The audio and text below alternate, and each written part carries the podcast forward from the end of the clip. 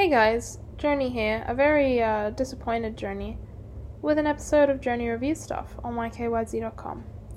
Last night I thought that I should get something to eat, support a local business, and I bought some takeaway from a cafe not too far away from where I live. So I was extremely disappointed because I ordered a uh, Turkish kind of wrap with uh, bacon on it and uh, avocado and a lot of nice fresh ingredients as well, like lots of spinach. And when it arrived to me, and I was extremely hungry, I opened it up and every single ingredient, every single one, down to the four pieces of mushroom, was separated into individual plastic boxes.